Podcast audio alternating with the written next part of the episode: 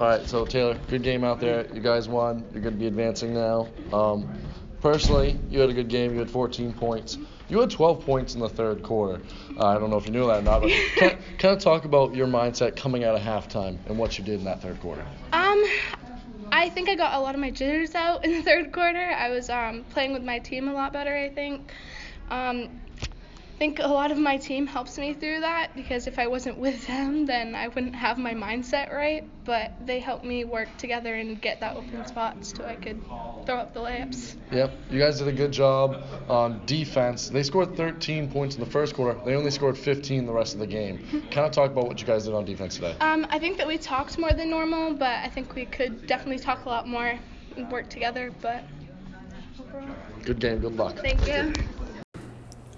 Thank you to Maine Athletic Fundraising, Heron Brothers, Charles Inn, Maine Highlands Federal Credit Union, Rawls Garage, and Castro's Landscaping, and IRL St. Clair and Sons for sponsoring Eastern Maine Sports coverage of Tourney 2019. What won it for you? Um, I think our team uh, dynam- dynamics and just how long we've been playing together really helps us through playoffs. Yeah, again, uh, Tardy, 12 third quarter points. Yeah, she really came in big with one of our main players hurt um, or Who's, sick. who's that? Number 10. Yeah. She's sick. Uh, Taylor really had to come in strong Yeah. for us to come up with the win, and she did. Undefeated. Still there. Congratulations. Thank Lily. you.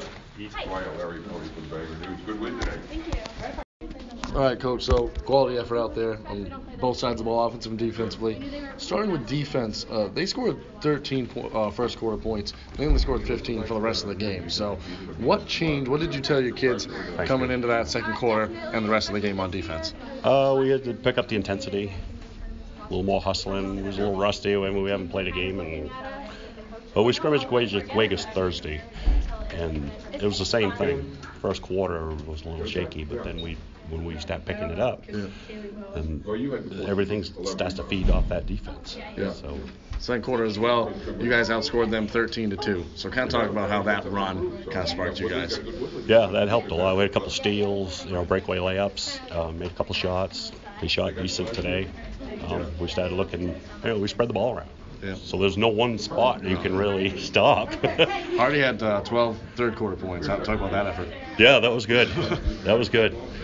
I'm, I'm uh, very, very happy for her because she's been doing it all year. She just hasn't had a chance to like get that many looks. Perfect. You guys have Woodland coming up. Any thoughts on them?